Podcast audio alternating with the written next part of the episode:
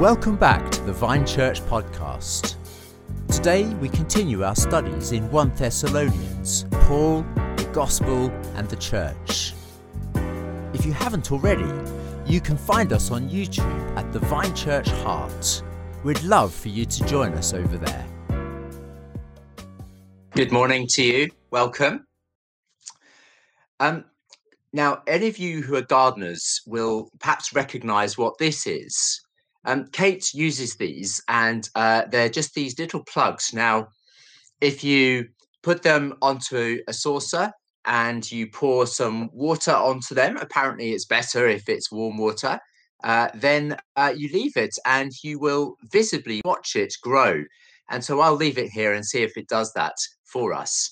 But you put your seed in it, and uh, it then is a plug in which you can just transplant it. Um, I don't understand all that stuff, you know, but uh, it expands into something which is a plug for your seeds to grow in.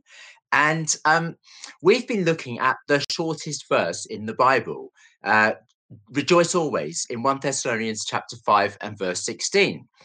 And yet we've expanded it into six Easter reflections on the subject of joy. Uh, so we will move on to the rest of 1 Thessalonians after today, but we have kind of stopped and we've let this little tiny verse expand into something of an exploration on the vital subject of joy.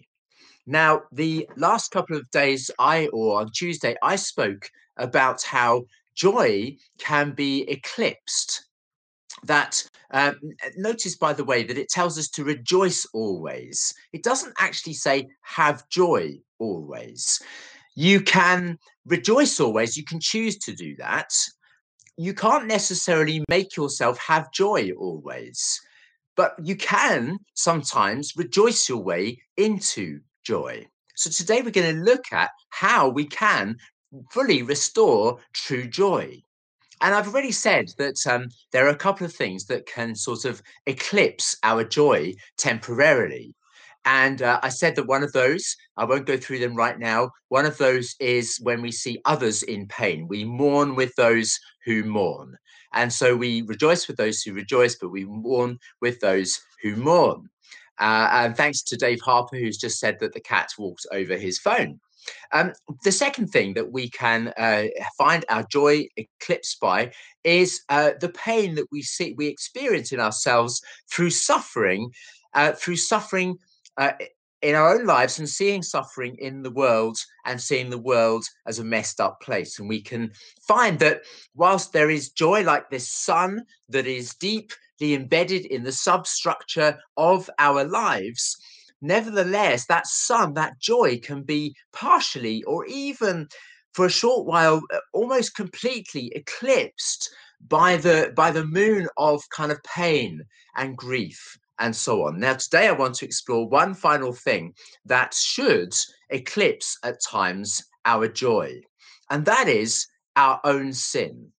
Now at this point don't turn off, okay? I hope that it will help you our own sin. And I want to look at a few verses. The first one, if you've got a Bible, I've put them in the notes this morning, is in Isaiah 22 and uh, verse uh, uh, verse 12. It says there, we've got these people, these people in Jerusalem who are sinning, and God wants them to turn to Him.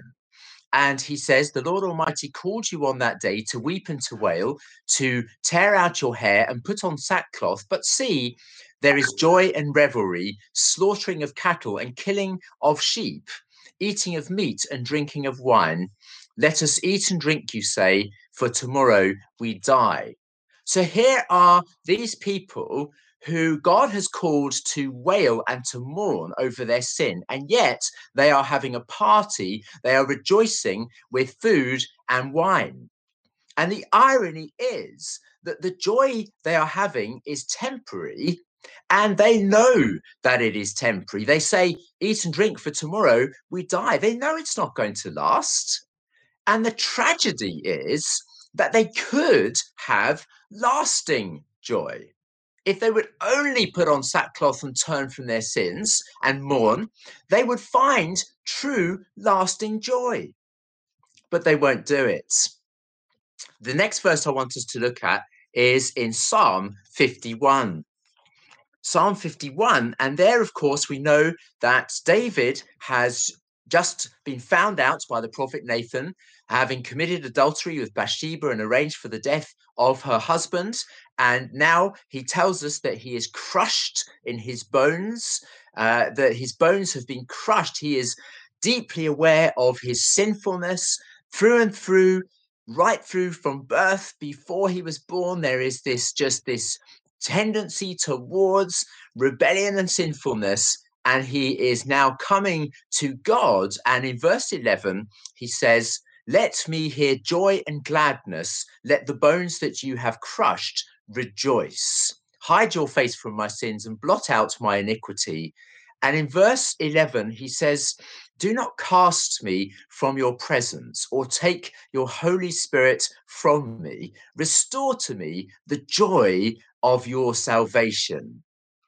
Now, it's worth noting here that you can choose to lose your joy through the things you choose to do, whether that's harboring unforgiveness or having a pity party or indulging in too much drink or whatever. You can choose to do things that will inevitably rob you of joy. But you can't choose to just take joy back as if it's in a bottle and you can just drink joy and just take it on tap. You have to ask God to restore your joy. That's what he does. He says, Lord, restore to me the joy of your salvation. Don't take your spirit from me we come to God in dependence and we do the right things. We turn to Him, we cast off sin, but then we ask Him to restore our joy as He reminds us of how He has removed our sin through His grace and through the death of Jesus. Now, I have uh, want to just say something here, which is this that I think God is trigger happy with mercy. He has to be provoked into judgment. He is long suffering. He is slow to anger. God does not rejoice in inflicting pain. It's not his natural work, it is his strange work. He naturally he does not enjoy afflicting men, it tells us in Ezekiel 18 and Lamentations 3. But God is trigger happy with mercy. He is quick to come to us with mercy. I said the other day that God has unlimited patience, and I just want to qualify that because his patience, there is a point at which God will say, actually, no, enough. God will be provoked, but he will quickly come with mercy. It's like the prodigal son. The father is watching and waiting. And the moment he sees a glimpse of his son coming over the horizon, repentance towards him, the father does everything else, runs to him and embraces him. God is quick. And so, therefore, whilst we cannot cause our joy, force joy to come back, we know that God will quickly come to us and restore our joy, as he says here. And so the thing that we can do is what David does here. The sacrifices of God are a broken spirit, a broken and contrite heart. God, you will not despise. You see, is there anything right now that you need to be broken over, contrite over, that you need to just have a real confession time to God and tell Him the things that need to be changed in your life? Give them to God and then let Him come and do the rest. Now, one final verse, and it's quite quick, really, is in James. And in James chapter 4, you see, you might say, well, what I've been speaking about today sounds terribly Old Testament. It's all that judgment and sin and all that stuff. Surely Jesus has dealt with all of that. We don't need to worry about sin, do we? Well, James tells us in James chapter 4, and he's speaking to a people who are worldly Christians, Christians who are quarreling and killing and coveting Christians who hang, have wrong motives in their lives, Christians who are adulterous people, who have a friendship with the world. And it tells us in verse 8 Come near to God, and he will come near to you. Wash your hands, you sinners, and purify your hearts, you double minded. Grieve, mourn, and wail. Change your laughter to mourning and your joy to gloom. Humble yourselves before the Lord, and he will lift you up. We're told there to humble ourselves before God, to change our mourning, our laughter to mourning, temporarily to come to him and express those things to him. And then it tells us there is a promise here come near to God, and he will come near to you. There is a promise in verse 10 humble yourselves, and he will lift you up. He will restore your joy. So let us pray together for more joy. Lord, we ask you for that. We humbly confess our sin and our rottenness to you. We ask you to search our hearts. We want to be broken about the things that you are broken about. We want to ask you to change us, to transform us, to continue to sanctify us through and through. And Lord, as we do that, we have joy and yet pain at the same time. And then, Lord, we know that you will give us more joy. And we pray that it will be a virtuous circle in our lives of more and more joy growing within us and spilling out from us to those around. We ask this in Jesus' name. Amen.